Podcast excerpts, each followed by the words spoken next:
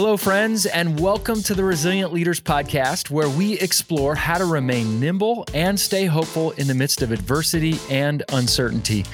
I'm JR Briggs, founder of Kairos Partnerships. I hope you had a great Independence Day. Well, as we head into the heart of the summer here, we've talked many times on this podcast, and as the familiar adage goes, leaders are readers. And one of the best times to read is during the summer. One of the best ways we can stay resilient is by continually pushing ourselves to read. To read for fun, but also to read in order to be pushed, to think critically, to learn from others who have gone before us. And summer is a great time to read. So I thought I'd do something unique on this podcast for this particular episode. I thought I'd share with you nine books that I've recently read or I'm currently reading that I would recommend to you that you consider picking up. If you're needing a book recommendation this summer, consider picking up one or a few of these. Uh, now, I've read more than nine books recently, but I, I don't recommend all the books that I've read. And uh, I, I'm only committed to giving you the good stuff here. So if there's anyone that you hear on this podcast, on this episode, and you say, you know what, that's really interesting, let me encourage you to pick it up. So let's jump in with those nine. The first one is a book called You've Got Eight Seconds Communication Secrets for a Distracted World by Paul Hellman. Now, you may remember the book that I mentioned in a previous episode called Brief by Joseph McCormack. This is very much in line with that. I've never met an effective leader who wasn't also an effective communicator. So, if you want to grow in your communication skills in being effective, brief, and engaging in the midst of a world that's very distracted, this is a great resource. Number two, a book by Henri Nouwen called Discernment Reading the Signs of Daily Life. The late Dutch Catholic priest Henri Nouwen wrote over 30 books, and this is uh, one of his great ones. I have to admit, I'm a huge Henri Nouwen fan, uh, and he answers uh, questions throughout the book like, How do we know what to do next? What is the best way forward? When we aren't exactly sure what's next, um, I, I, I highly recommend this book. I'm not sure why I didn't hear about this book sooner but it is well worth your time and one I would highly recommend. If you want to grow in wisdom as a leader and as a human, I recommend this book. And I think that you're going to get people that uh, you're leading who will be asking these types of questions. And this is a great resource you can pass on. The third one is a book called Wooden. John Wooden, uh, who wrote the book with Steve Jamison. Now, as I've mentioned before, John Wooden, the former men's basketball coach for UCLA, is a leader that I admire greatly. I read anything about Wooden that I can get my hands on. And this is a small, simple book about John Wooden's simple, principled, and straightforward approach to life, leadership, and developing others. You'll learn a lot about the man and his leadership approach in this little but wonderful book, full of lots of quotes and lots of uh, philosophies of how he approached life and leadership. Fantastic book. The fourth book I, would recommend to you is titled Reflections on the Psalms by C.S. Lewis. Now, I'm really digging into and learning about the Psalms lately. It's the largest book in the Bible, and I'm finding myself drawn more and more to this book as it gives us permission to truly feel even the intense emotions of life. And C.S. Lewis shares his thoughts on the Psalms in his typical thoughtful and whimsical way. So I highly recommend that if you want a book to press into uh, learning about the Psalms. The fifth book is a reread. It's by Neil Postman titled Amusing Ourselves to Death Public Discourse in the Age of Show Business. I was required to read this book in college. And just recently, I thought it would be a good time to pick it up again, and I'm glad I have. Postman was ahead of his time helping us to see that we're actually falling right in line with what Aldous Huxley wrote in his classic book, Brave New World. We are distracted, entertained, and amused to the point that we don't even know that we're dying from it.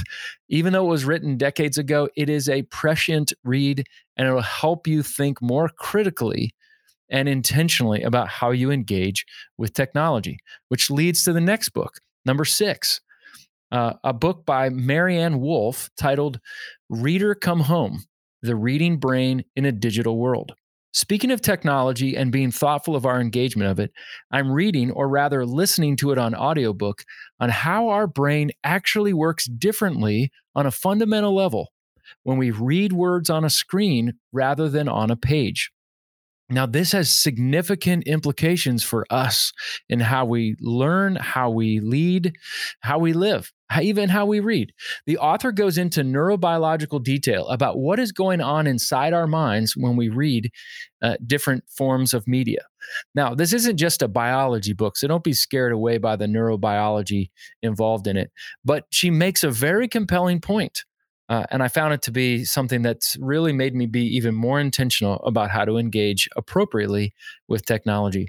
Number seven is a book called How'd You Do It, Truett, written by Truett Cathy. This is an old book. It's a small book, but it's a really good one by Truett Cathy, the founder of Chick fil A. Since I work with several Chick fil A restaurants, I work with many operators, directors, and managers doing group leadership training, one on one coaching, and development. It was important for me to refresh myself of the principles of Chick fil A and how it started. It is a great little book. It's not difficult to read, it won't take you a long time, but you'll find yourself really understanding more about the Chick fil A story that it's more than just putting chicken on a bun.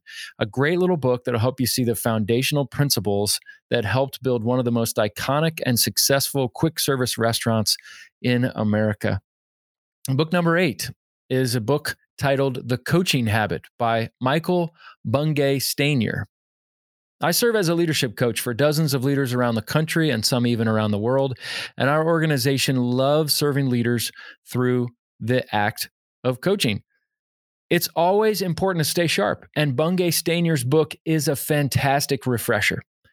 Uh, it's sold an impressive amount of copies, and I totally see why. If you're interested in coaching, whether it's capital C coaching of becoming an official coach or just learning to coach your team, I would highly recommend this book to you. Again, called The Coaching Habit, not a long book, but a really helpful book that gives you a framework for how you might coach others uh, towards their leadership and to become more effective. Number nine, Whale Day.